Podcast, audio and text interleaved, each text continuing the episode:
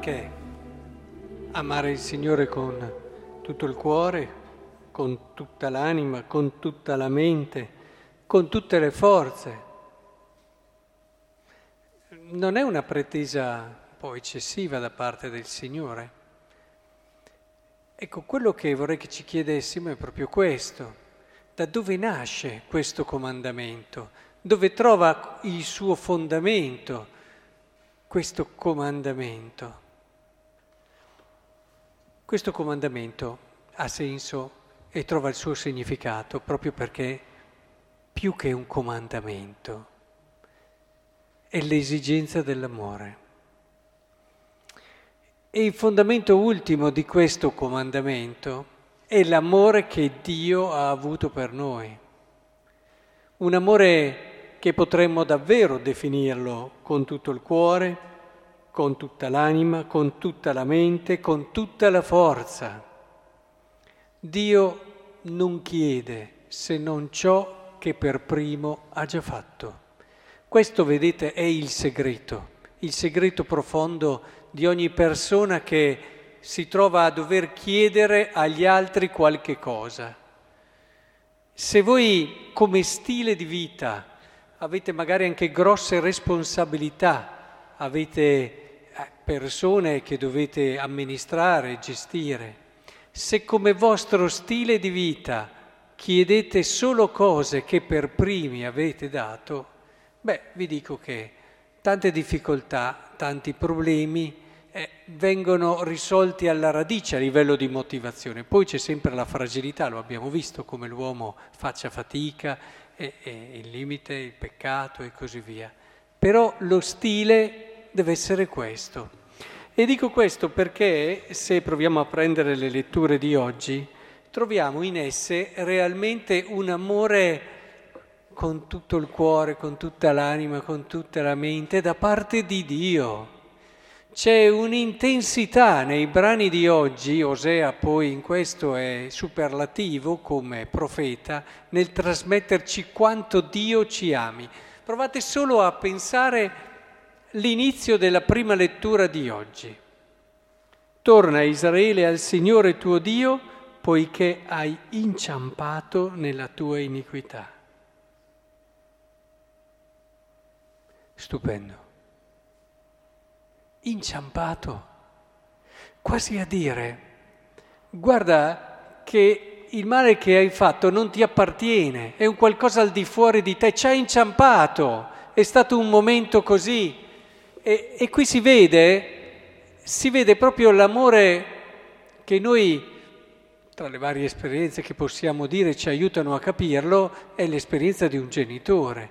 Di un genitore, pensate a una madre che non si rassegna al figlio che eh, continua a comportarsi male e continua a, a tradire la sua fiducia, ma questa madre non riesce a vedere quel male che lui fa come qualcosa di suo. Una madre che continua a vedere, e in tanti casi lo vede solo sua madre, il bene, il bello che c'è in lui. E, ed è bellissima questa espressione, hai inciampato, non sei, non, so, non sei caduto perché hai sbagliato, tu che sei cattivo, no, hai inciampato. E poi eh, tutto questo brano è ricco di questo amore. Togli ogni iniquità, accetta ciò che è bene, eccetera.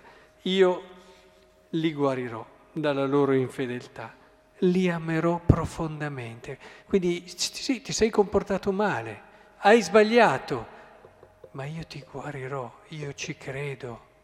Io credo nel bene, nel bello che c'è in te.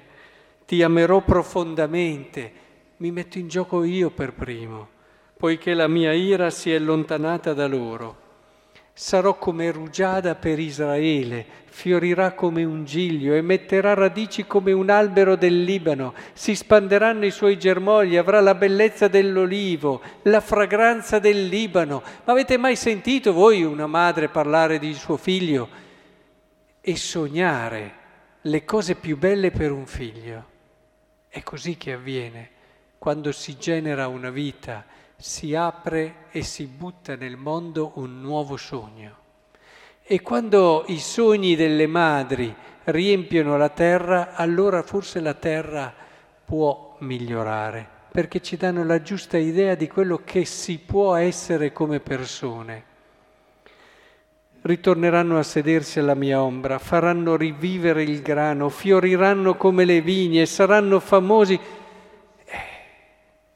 Quando sei travolto da tanta fiducia, da tanto credere in te, nelle tue possibilità, anche quando magari l'evidenza ci dice che per l'ennesima volta sei caduto, ecco, allora comprendiamo come sia e dove sia la sorgente di un vero rinnovamento.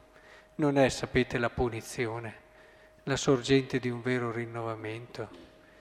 La punizione può controllare, la punizione può aprire a volte certe, ma i cambiamenti interiori si hanno solo per la fiducia che riscopri in te. Dopo che magari hai fallito e hai colto che quella strada non porta bene, ecco che allora riparti con quello che è il futuro che chi ti ama ti pone innanzi come possibilità. Ricordate Gesù con la peccatrice, vai e, e d'ora in avanti non peccare più. Gli apre un futuro.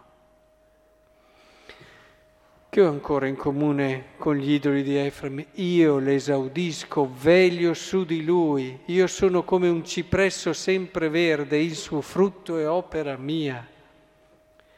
Chi è saggio comprenda queste cose, sì, comprenda proprio queste cose, come lo stesso Salmo 80 che abbiamo pregato. Se il mio popolo mi ascoltasse, se Israele camminasse per le mie vie, lo nutrirei con fiore di frumento, lo sazierei con miele di roccia, insomma.